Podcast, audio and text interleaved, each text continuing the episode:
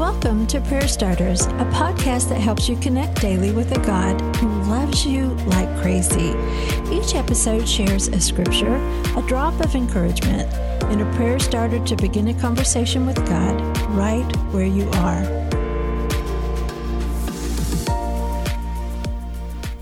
Blessed is she who has believed that the Lord would fulfill his promises to her. Not too long ago, I had a friend who was stepping out of a season of ministry into a new season, and she was doing it totally out of obedience. But it felt so uncertain. You know, behind her, she knew what to do. Ahead of her, she had no clue. And today, when I look at Mary and Elizabeth, you know, Mary was in that same place.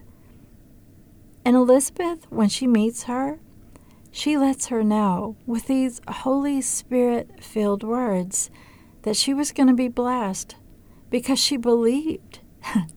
and that the Lord would not only bless her right then, right now, but that He would fulfill His promises to her. There were blessings ahead as she trusted. When God calls us into something unfamiliar, something that feels so much bigger than ourselves, there's blessings as we trust God, and that doesn't mean that it's going to be easy. In fact, there will be challenges.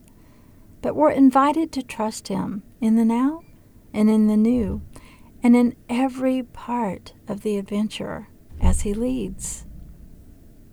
Today's prayer starter Savior, I trust you, I do, but I'm going to be real with you. I feel uncertain too.